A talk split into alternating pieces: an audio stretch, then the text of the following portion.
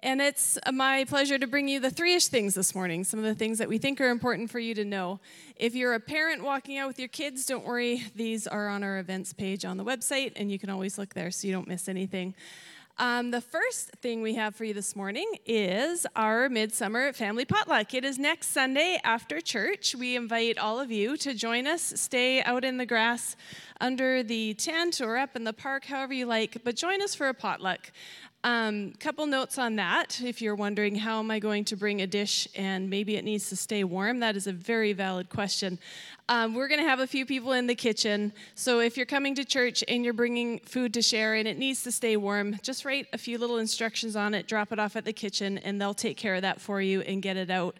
Um, same with if there are some food sensitivities and you're cooking for those food sensitivities, feel free to just label that and we'll have a special table set aside for those things as well. We're going to have the gelato truck here. It's $2 a scoop. Um, so bring a little, bring a toonie for that. Enjoy some gelato, enjoy some fellowship. We're going to have some games out uh, for kids and families and whomever to, to join in on, but it's just going to be a great time for us to fellowship together. So we hope you can join us. Number two is an update on Jumpstart. We talked about this last week. Jumpstart is our back to school program where we provide backpacks and school supplies for families that really need extra help as they um, start at the new school year next year. And so we invited you to partner with us. And this week, if you read the Friday email, you heard we already have 103 backpacks funded which is fantastic. Our goal is 300. Um, I checked this morning, we actually have 10 more, so we're up to 113 now. So thank you so much, New Life, for helping us with that. If you would like to um, give to this, you can either e transfer funds uh, to give at newlifechurch.ca, or you can go on our church app and there's a fund specifically for the Lord's Pantry there. I did have some questions. Can we just donate a backpack? We have some great backpacks in good condition still lying around, and that's a really good question. Normally, we do love to try and do any kind of reduce, reuse, and recycling. Um, however, when we think about the kids coming to pick up, some getting a brand new and some getting a used one, um, there's there's some disquality that happens there. So we aren't actually taking donations of backpacks, but we would love if you would partner with us financially. So that's our Jumpstart fi- uh, update. And we're sticking with two things this morning, but before I finish, I'm just going to pray for our tithes and offerings this morning. So, Father God, we thank you that as a church, we try to practice generosity. It's one of our values, and we try to put that at the forefront. And so, God, I thank you for the tithes and offerings that come in each week whether they're physical ones dropped off in the building, whether they're coming through online, they are um, people responding to you in worship with their finances. And so, God, we pray that you would take those dollars, that you would bless them, that you would multiply them, and God, would you give us wisdom in how we use them? In Jesus' name, amen. Wonderful. Well, I'm going to invite Bernice Sondrup up. And Adam, I'm going to switch microphones on you.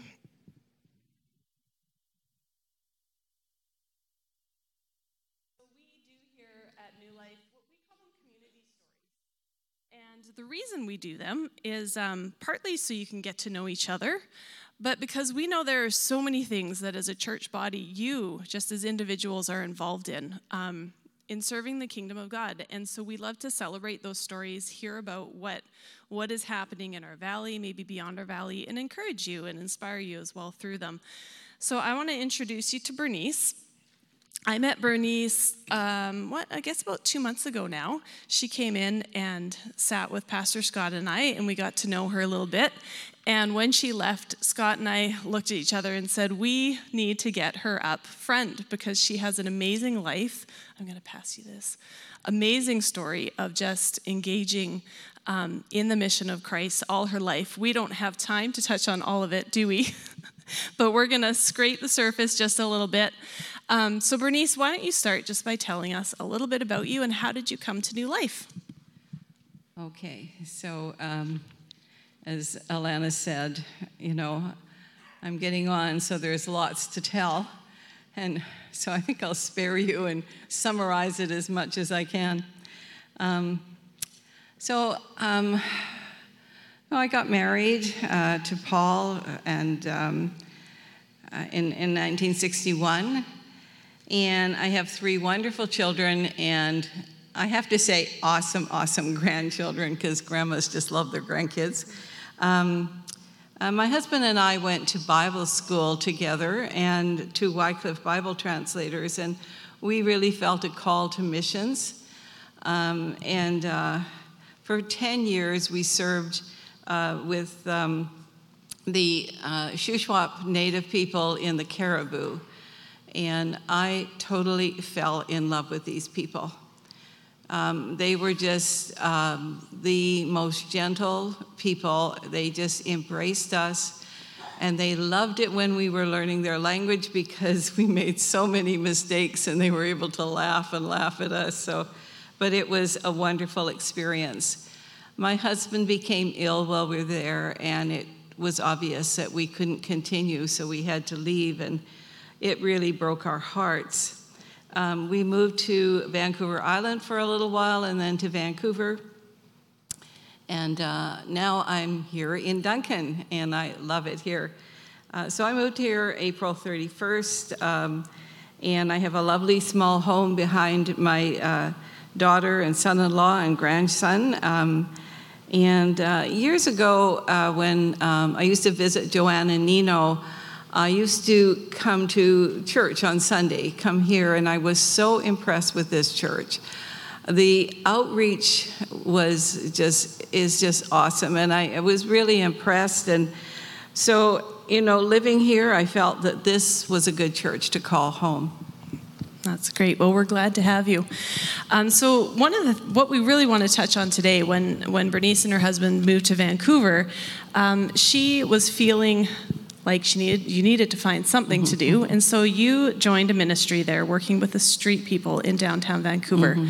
so why don't you tell us just a little bit about that so um, you know when you've been a missionary um, it's it's something that's embedded in you and by the way we're all missionaries but you know when you have a calling from god uh, it might be a little stronger feeling um, and I felt an ache in my heart to, you know, I wasn't doing anything for the Lord. I was teaching Sunday school at church, but, um, and I cried out to the Lord, Lord, you know, I just feel useless. And the Lord said to me, You're, you're still a missionary, you know. And so I thought, well, from that time on, I thought, well, okay, I'm going to investigate um, what the Lord wants me to do. And my brother at that time had just started a ministry called Crossfire Ministries, and it was to drug addicts and street prostitutes and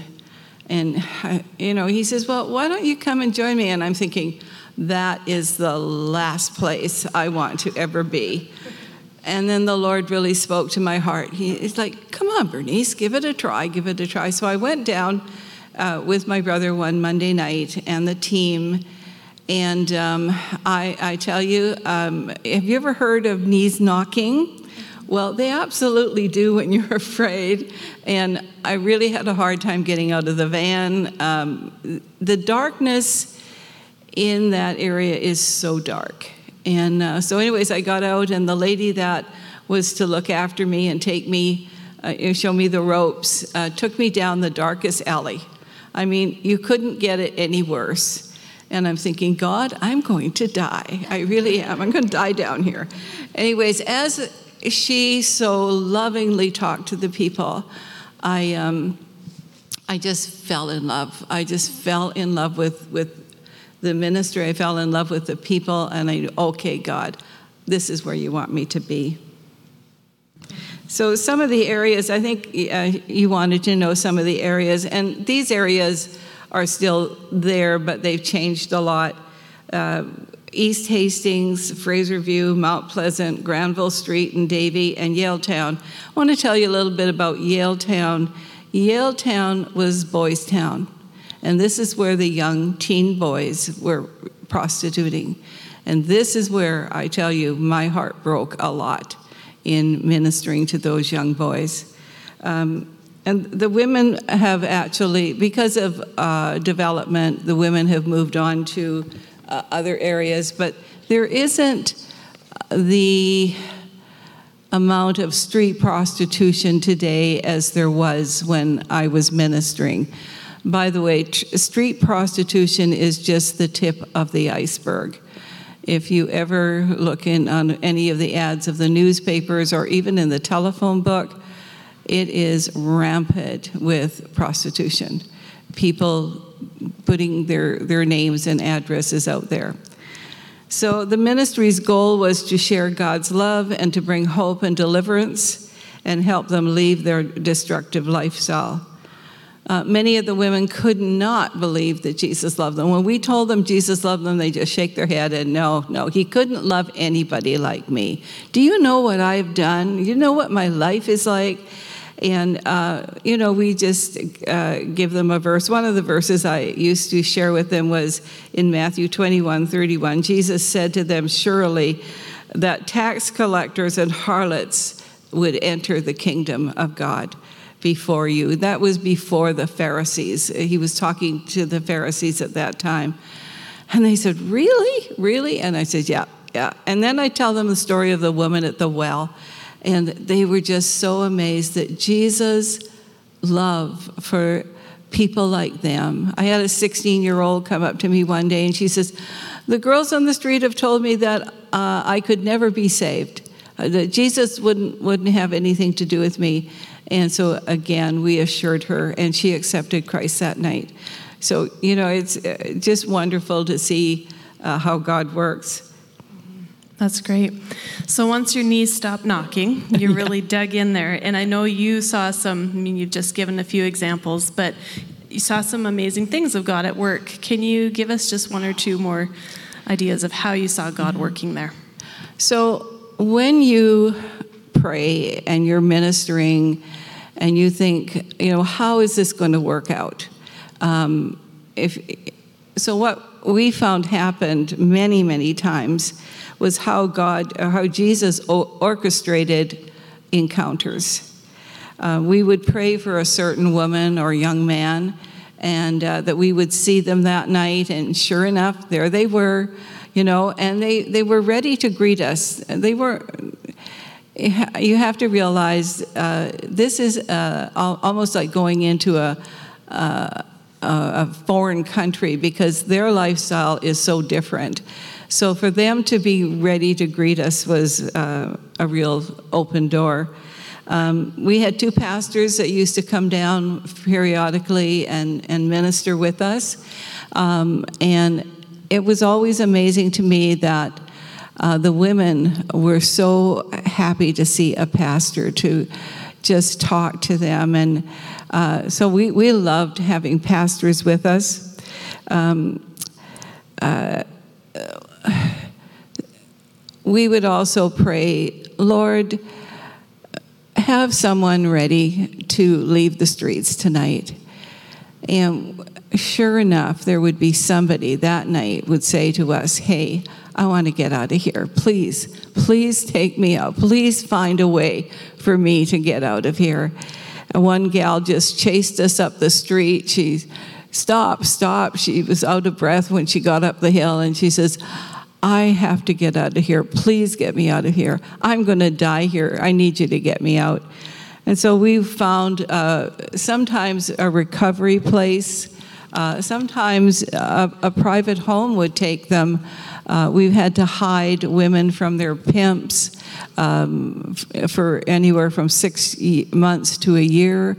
Uh, so we, we had, uh, you know, different places that we could place them. Um,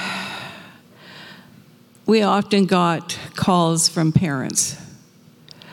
They would send us a picture, they describe their child, and they would ask us to help them off the street. And when we found them, um, you know, if they were willing, we'd send them home.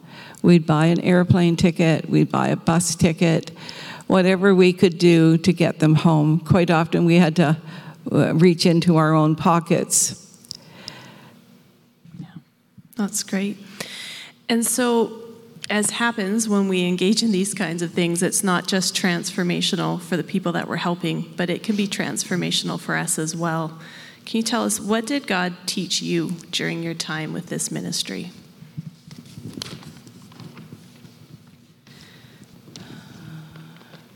You know, I went in as a real greenhorn. you know, I didn't have any street smarts. I um, my expectations were, you know, you're a Christian. Everybody tells the truth. Uh, nobody's going to hurt you.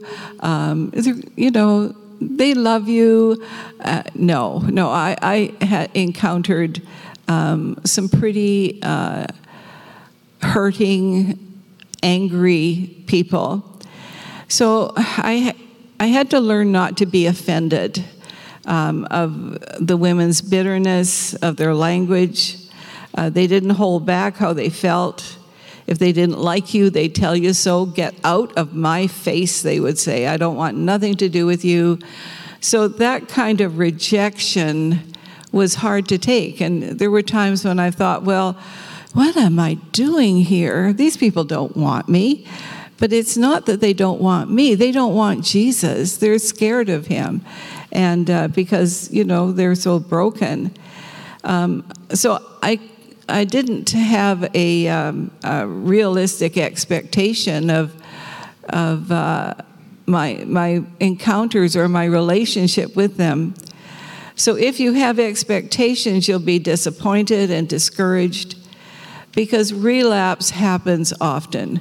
So, especially with addicts, you know, they, they uh, get better for a while and then boom, they meet a friend or they their uh, drug addiction uh, kicks in and away they go, they're down. But you have to be there to pick them up. You don't leave them down there. Um, their healing process was a work of the Holy Spirit. And that's something I had to always remind myself this isn't me raising them up, it is God, it is the Holy Spirit raising them up. Um, and uh, every now and then we had a, a Bible study uh, there would be like this, oh, wow, wow, you know, and just this shaft of light would come into their heart and into their soul. So it was just awesome uh, experience that, experiencing that. Yeah. About myself, uh, being a missionary um, was or pardon me, prior to being a missionary, uh, I would avoid traveling through the poor part of Vancouver, um, and the, especially the red light district. I would think to myself, this area is horrible. Uh, the city needs to clean it up. Oh, my heart was so hard, so hard, so judgmental. I had to change my religious attitude toward the people who lived in these areas, filled with drunkenness, drug addicts, prostitutes, pimps, and replace it with, the, with compassion and unconditional love. And I say unconditional love. When they mess up, when they, when they, they look terrible and, and desperate and hopeless, I had to have that unconditional love. And again, it was the expectation these are lost, these are people who need Jesus. Um, uh, I had to learn how to handle fear and rejection without being hurt and discouraged. And I have been sworn at. I've had coffee thrown at me. I've been threatened by pimps. I've been hit in the face by a drunk man. And I had I had to be prepared to die. I had to think, God, if you want me to die down on the streets tonight, I'm there. I'm, I'm willing. So I had to have that, to be prepared in my heart and mind. I had to, uh, God had to take me out of my happy Christian bubble and show me the real world around me. And I, I, I'll be honest, I, I just love my Christian bubble. I just loved that comfort of church and fellowship and friendship. And, and you know, I, I loved it. So t- to have to face what the lost world is like, what darkness is like, what the enemy is like, I, I got shook out of my Christian bubble. We live in a broken, sinful world that um, needs Jesus. Mm-hmm. That's great. So, my last question is you talk about having to change, how much you had to change um, to work down there. What would you say to someone uh, who is trying to change their attitude and maybe struggling with it? uh, this is a good one. Because number one, you have to be willing. Willing to be obedient to what the Holy Spirit is going to show you or is going to tell you. And, you know, we often think, God, what is your will? What is your will? And, um, and then when we hear it, we don't quite believe it. But you know, always check with, you know, if, if you feel you're called to something or um, you want to change an attitude or, you know, go and check it out with your pastor or, or leaders as well. But if you want to change your attitude, the Holy Spirit will do that. He will help you change your attitude. Um, and give, he'll give you a heart of love and compassion that you never had before. But it is a process, it doesn't happen overnight. It's a process of you seeing the lost as Jesus sees them. Um, Matthew 28 uh, 18 to 19. Then Jesus came to them and said, All authority in heaven and on earth has been given to me. Therefore, go and make disciples of all nations baptizing them in the name of the Father and the Son and the Holy Spirit. By the way, I think this is one of an only command that Jesus gave us. That's our job. Somebody, somebody obeyed that verse and spoke to you, and you received Jesus. That's what it's all about is sharing the gospel with our friends, with our neighbors, with our relatives. Since retiring from Crossfire Ministries, I'm still in touch with many of the women who uh, have become sisters in Christ, brothers in Christ. Several of them call me mom. I get phone calls every now and then, even though I'm now living in Vancouver Island.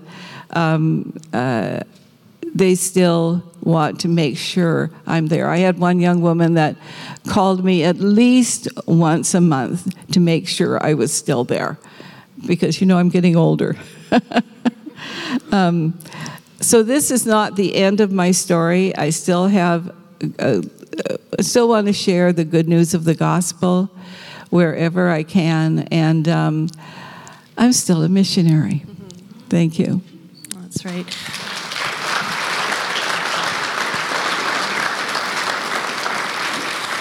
Well, thank you so much for sharing your story, Bernice. We really appreciate it. I hope that it has been inspiring for you. Um, Bernice has written about her experiences. She has a book. We're going to buy it for the library, so you can check it out at the church library if you want to hear some of her experiences down on the streets. And um, yeah, thank you so much. Andy, I'm sorry for taking all of your time, um, but I want you to feel free to preach as long as you want come on up while we're while we're getting down, and uh, let me just um, pray for Andy here this morning. Father God, I thank you that that you've given Andy a word for us. I pray that there would not be stress of time constraints in sharing that word, but God, that our hearts would be open, our spirits would be open, and that you would give him a quiet confidence as he shares. So we thank you this morning. Amen.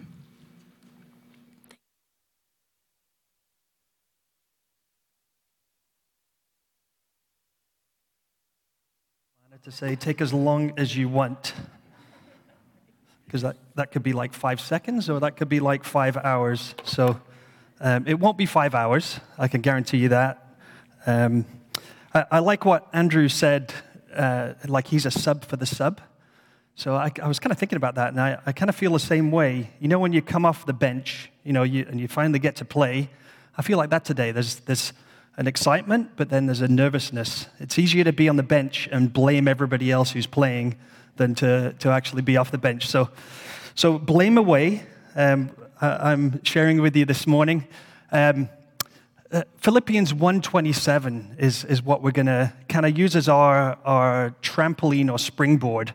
I don't know if you can picture being on a trampoline, bouncing, then reaching up and grabbing an apple, coming back down again and grabbing another one. We're going to do that, that this morning. That's kind of the, the, the picture I, I want, you to, want you to have. And, it's, and Scott has given me the liberty not to speak on First John, so I, I apologize if you were kind of hoping to to just carry on our, our study of, of uh, the first epistle of John. Um, and, it, and, and this is really born out of my, my quiet time through July. I, have been reading Philippians and kind of rereading Philippians through the month of July and was reminded particularly of this verse that, that I remember Stuart Briscoe, you may have heard of him. Um, he, I remember him preaching on, on this verse, and it stuck with me. You know how there's not, there's not many things that stick with me because I have a, a memory, a very short memory, but it stuck with me for years and years and years. And I used to recite this verse before playing soccer. I'm a, I'm a soccer nut, uh, and I used to play. I, would play five times a day if I could. Now I can hardly even walk, so I, I can't play anymore. But, but I am I'm very competitive, and, and I used to be unhealthily, overly competitive, particularly in soccer. I don't know if any of you are like that in sport, where that red mist comes up and you just become another person. You know, you can be quite a nice person, you know, most of the time, but as soon as you play sport, like, wow, just crazy. So I, I this verse uh, I used to have to recite before playing. Whatever happens, conduct yourself in a manner worthy of the gospel. And, and it kind of it, it stuck with me through the years now that, that situations I find myself in or situations that I know I'm going to be entering, I, I need reminding whatever happens, whatever happens, conduct yourself in a manner worthy of the gospel. So that's our, that's our springboard um, for where we're going to go. And I, Andrew asked me what I was going to speak on. So I kind of said that, but I said really all of Philippians. So it could be five hours because we're going to kind of springboard into a number of places in, in, Philippians. And just a little reminder if you haven't read Philippians in a while, maybe, maybe this will whet your appetite to, to have a reread. Um, maybe, maybe you want to do that for the month of August. Just, just keep reading through Philippians. Just, just allow it to soak in. For me, I think I'm a slow learner, so I have to, in my quiet time, I, I, I need to do that. I have to kind of read and reread, and then, and then the Lord can slowly teach me things.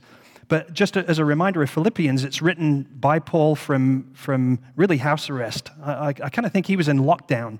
So it wasn't necessarily a prison. He was in his rented house you know, under, under guard, couldn't leave. Um, and, it, and he wrote Ephesians, Philippians, Colossians, and Philemon from, from, from these two years of, of being in lockdown. So it kind of comes out of that, which you think probably one of the, the greatest preachers ever, probably one of the most dynamic people, is stuck in lockdown. But God used him mightily. I mean, it, it, there's many, many of us have been encouraged through those prison letters. And, and the whole book really is it's different to, to his other letters because it comes out of his own personal experience. It comes out really of what has happened to him, um, either there in Rome or other times of his life. So, so as you read it, you get, a, you get a warmth. There isn't necessarily an agenda like there are in some of the other epistles where it's, it's correction of, of the conduct of the people or wrong teaching or whatever.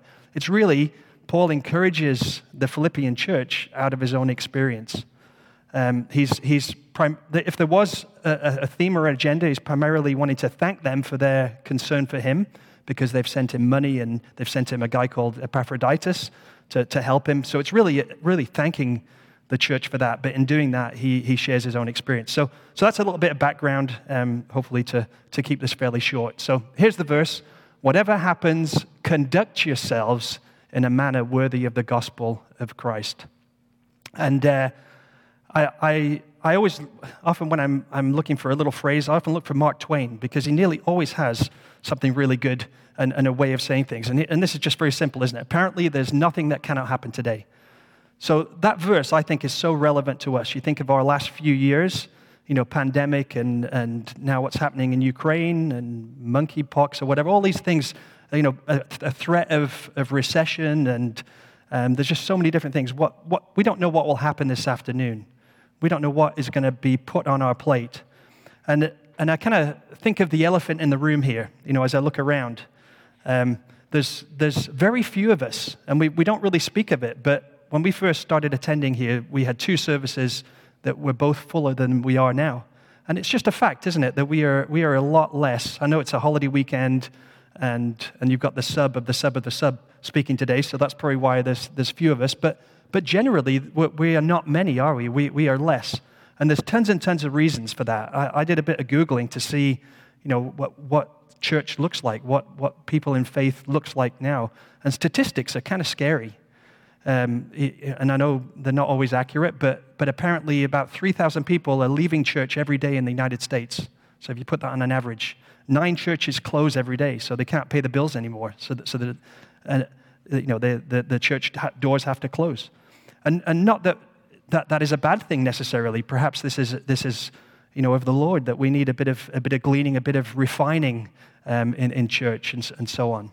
But but many of us leave church, we walk away from faith for lots of different reasons. You know, primarily hurt, uh, uh, um, uh, challenge in relationship, maybe disagreement, maybe doubt, maybe just disobedience.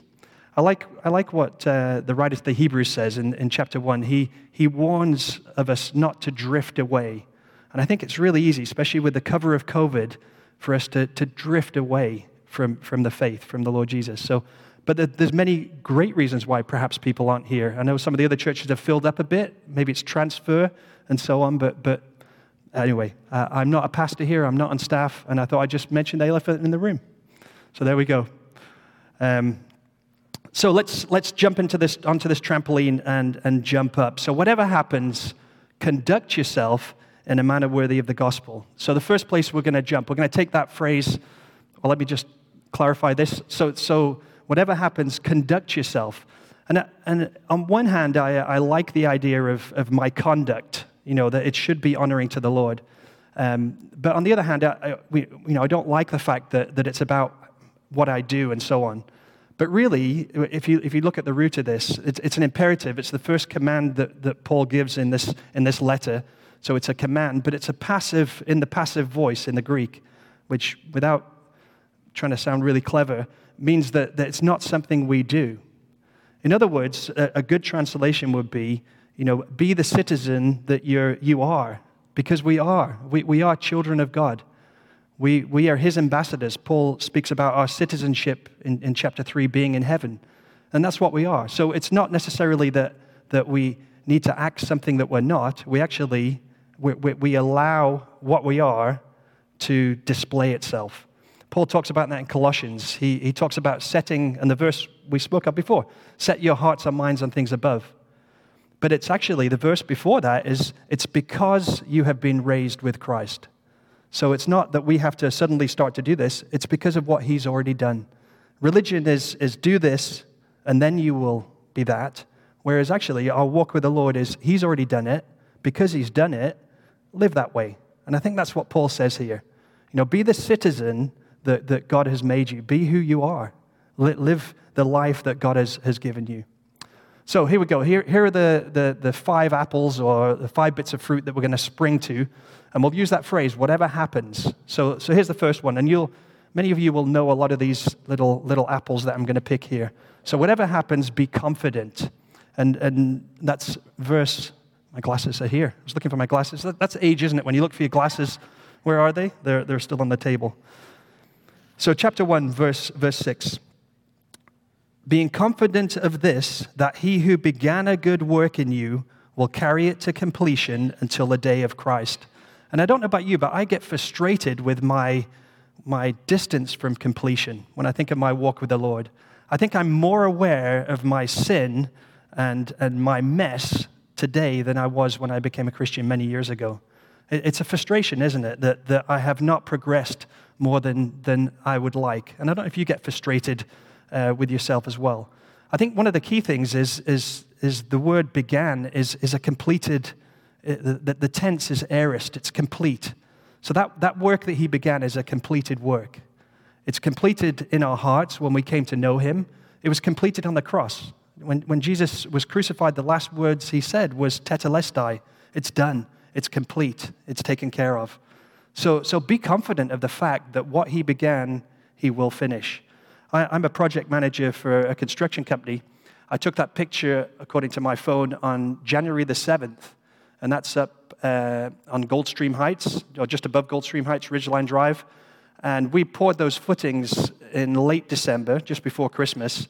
And then we had a, a few events, didn't we, uh, through, through the Christmas period. And whatever we had here, you have a lot more up there. And, and the clients would, would text me and, and, and say, hey, we're really frustrated that we're not moving on, you're not moving on with our project. And I, I kind of sent this picture back and said, this is why we're not moving on. We can't pour concrete when it's, when it's minus 10 or minus 15 or whatever it was. And, and they were frustrated that, that you know, they, they, we have an app that shows when the house will be finished. And they're like, this is going to move. This is going to move from the beginning of September until November, October, you know, and so on. And, and that frustration car- has carried on through, through the job. And we're nearly done now. We're about, we're about five weeks away from that date. And the, and the date that we gave them in December hasn't changed. But I got this text yesterday. You probably can't read it, it's too small. But, but the, the client, she's saying, you know, can we move our stuff in before you're finished? You know, she's eager. She's eager for the job to be done. And, and isn't that us sometimes with the Lord? We're eager. We're eager for, you know, for, for Him to complete His work in us. Well, be confident that He will, that, that it's, a, it's a done deal. What He began, He will finish. So, bounce again. Whatever happens, think correctly. And I love what Bernice shared about, about attitude and mind. And, and, and I think these verses that you might be familiar with, um, I, I, I think speak really clearly of that. Paul in chapter 2 talks about being, being like minded and, and putting other people's needs ahead of yourself, which, which is, is tough in our, in our culture. You know, we, we're basically told to look after ourselves, that we have all these rights and everything else. But actually, biblically, we, we should be considering others better than ourselves. Each of you should look not only to your own interests and that, that comfort bubble that we all love, but also to the interest of others. And then it says, Your attitude or your mind really should be the same of Christ. And, and these verses that follow are, are really a great parallel. If you want something to do tonight, parallel these verses with John chapter 13 and Jesus washing the disciples' feet, because the action of washing the disciples' feet um, is exactly the same as these verses. We, we find in, in John 13, Jesus reclining at the table. He's got the place of honor at the table. The food is prepared. Everything's ready. The, the, the, the scene is set. Um, the, the room's been found, the table's laid, and everything else. But one ingredient is missing, and that's the, the, the lowest servant who should be there to wash the feet. It's part of their culture, probably reclining at the table. People's feet would be quite close to you, so that needed to be done. So you can kind of picture the scene Jesus in the place of honor, the other disciples all around, probably, probably Lazarus there as well. What, what happens? Jesus gets up from the table, so he leaves his place of honor. He takes off his outer garment, he puts a towel around his waist, and he really takes that, that position of a servant. He takes that, that lowest, most lowly position, and he goes down and he washes the disciples' feet. None of the other disciples thought of doing that, and they, they were embarrassed that he was doing it for them. But let me read these verses and just relate that to, to Jesus as he leaves the, the, the place uh, uh, with the Father, makes himself nothing, pours himself out, just like he pours the water into the vessel to wash the disciples' feet. Then he returns to that place of honor. So it's, it's a great little parallel that maybe we're not aware of.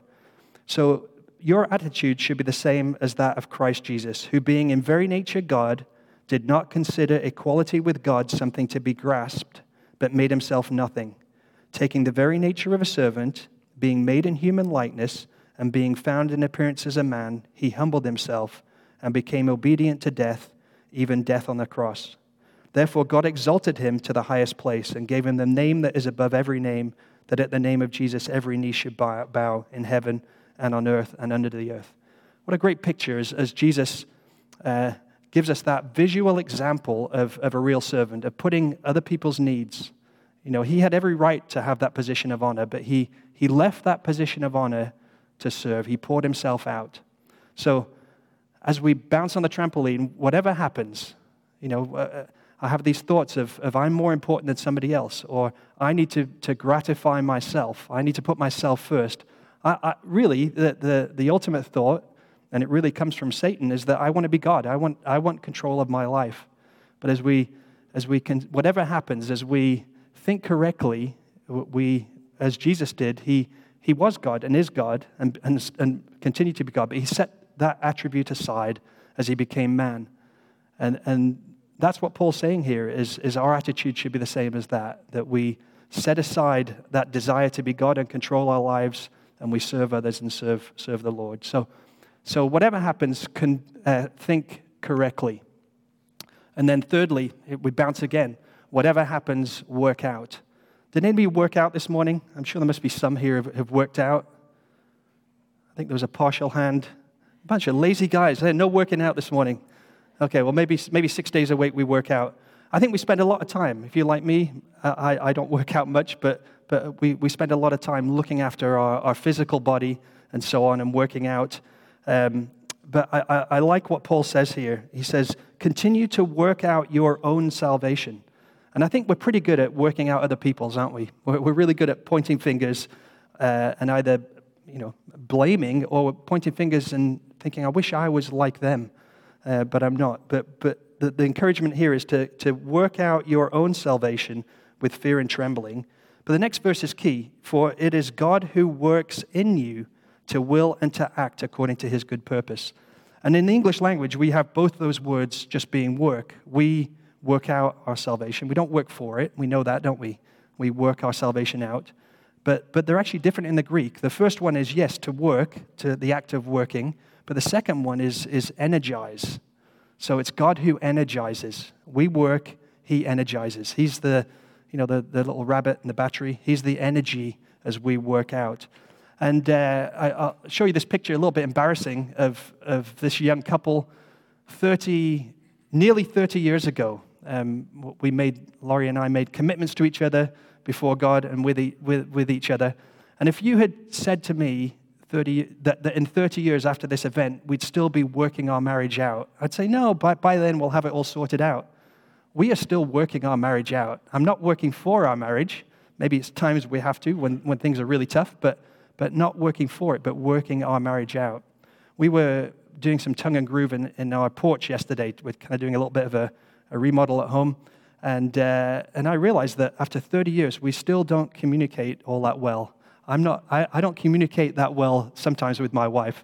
We're still working it out. And, and, and that's it, that this, this journey with the Lord is a continuing, we work out our salvation. We learn, we learn to, to follow the Lord. We learn to hear his voice. We learn to, to have an ear for his voice and communicate back. It's, it's an ongoing process as he gives us his life. It's the, the energy that he's already given us in the sense that he lives within us, he's forgiven us, and, and we have a, a, an eternity to look forward to being with Him.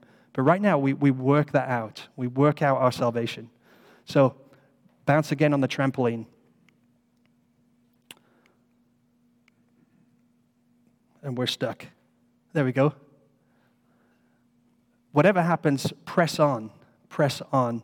And, it, and it, you, you really need to read, and, and I hope you do um, take a look at Philippians, but Philippians chapter 3 particularly, you kind of see Paul's journey where he, he, he talks about the, that he has a right to boast because he, he was a religious man, a Pharisee of the Pharisees. But then he comes to the point of saying, well, actually, I consider it rubbish, garbage, dirt, the worst kind of dirt. I consider it nothing compared to knowing Christ. And then he says in verse 12, Not that I have already obtained all this or have already been made perfect, but I press on to take hold of that for which Christ took hold of me. Brothers, I do not consider myself yet to have taken hold of it, but one thing I do, forgetting what is behind and straining toward what is ahead, I press on toward the goal to win the prize for which God has called me heavenward in Christ Jesus. And I, and I think that's part of the Christian life too, is that sometimes we just have to press on. We have to forget what's, what's behind. The, the, our enemy, the devil, loves to, to, to point at us and say, hey, do you remember what you did then? Do you remember, remember that?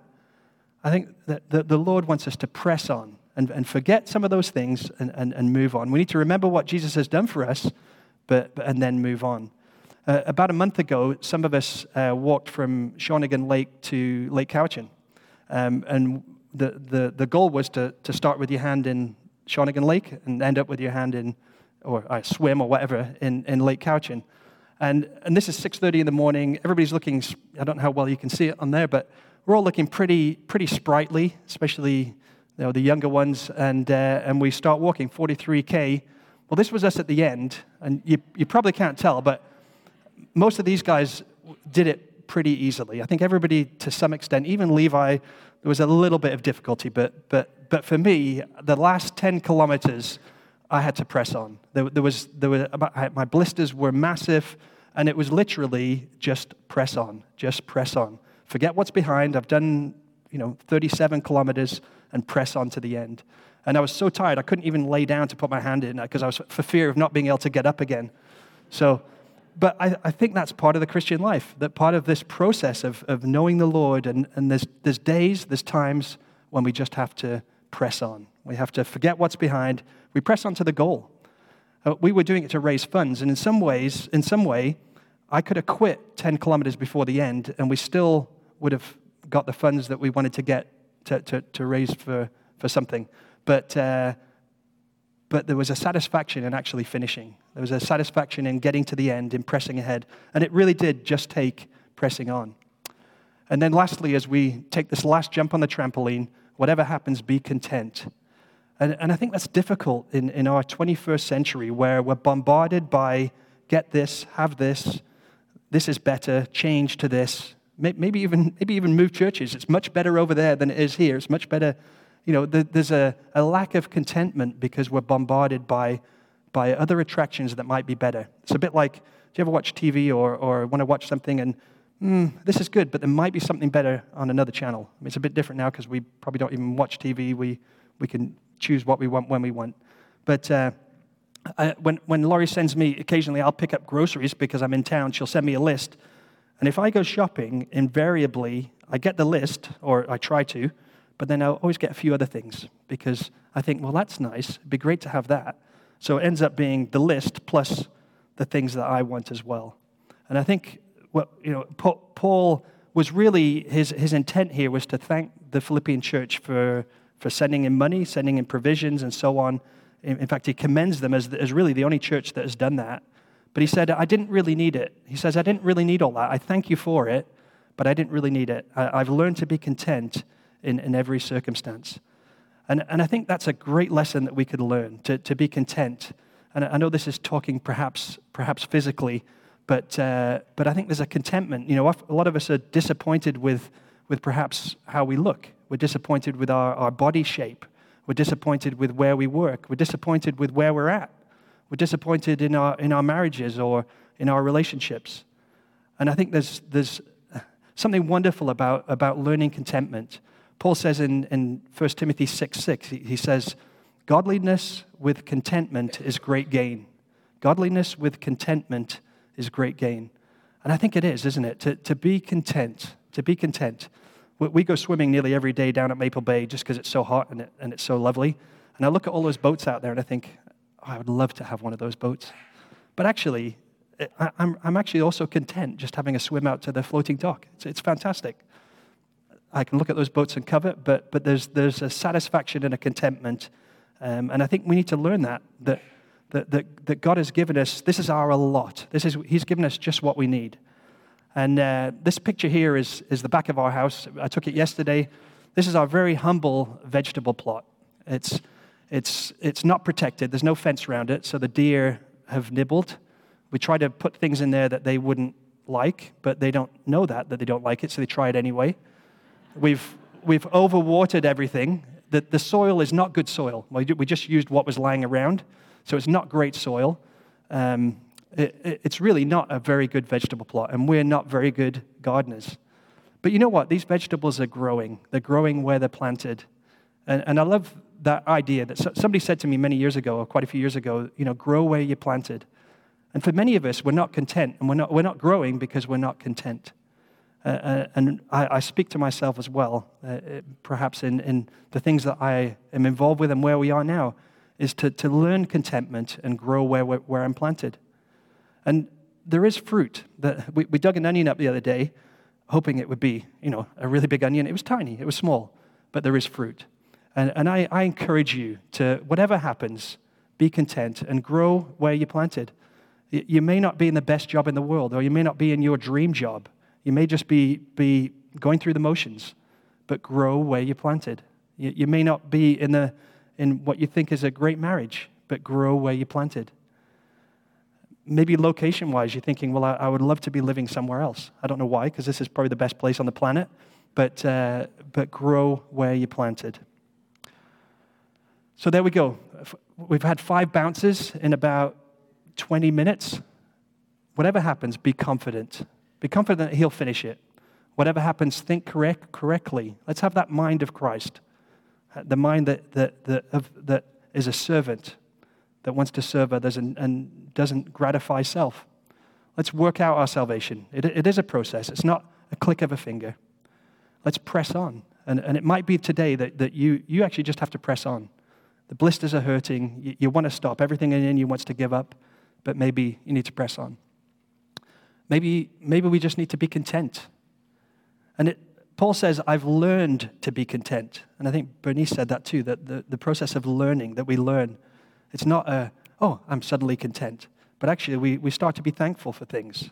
We start to be thankful for situations and circumstances and, and be content. We had a, a friend pass away a couple of weeks ago, and we, we attended the funeral online on Wednesday.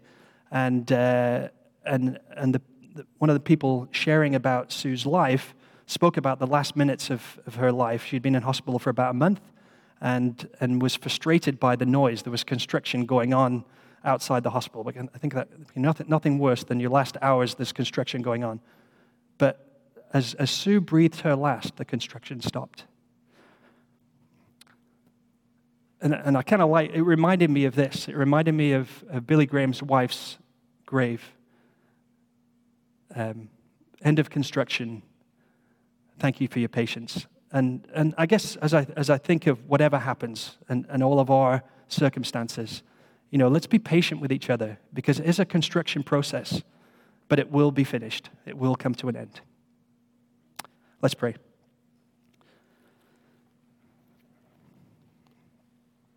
Father, thank you so much for, for your word. Thank you for, for equipping the Apostle Paul to, um, to, to, write these letters from a, a lockdown, difficult situation that can encourage us today, a couple of thousand years later. Father, I pray for each of us, I pray for myself that we would, and that I would learn to conduct myself in a way that is honoring to who I am because of who you are. I pray, Father, um, for my, my brothers and sisters here that they would, they would know confidence, contentment, would know your mind, would know your perseverance, and, and just be able to press on whatever the circumstance. Thank you. In Jesus' name, amen.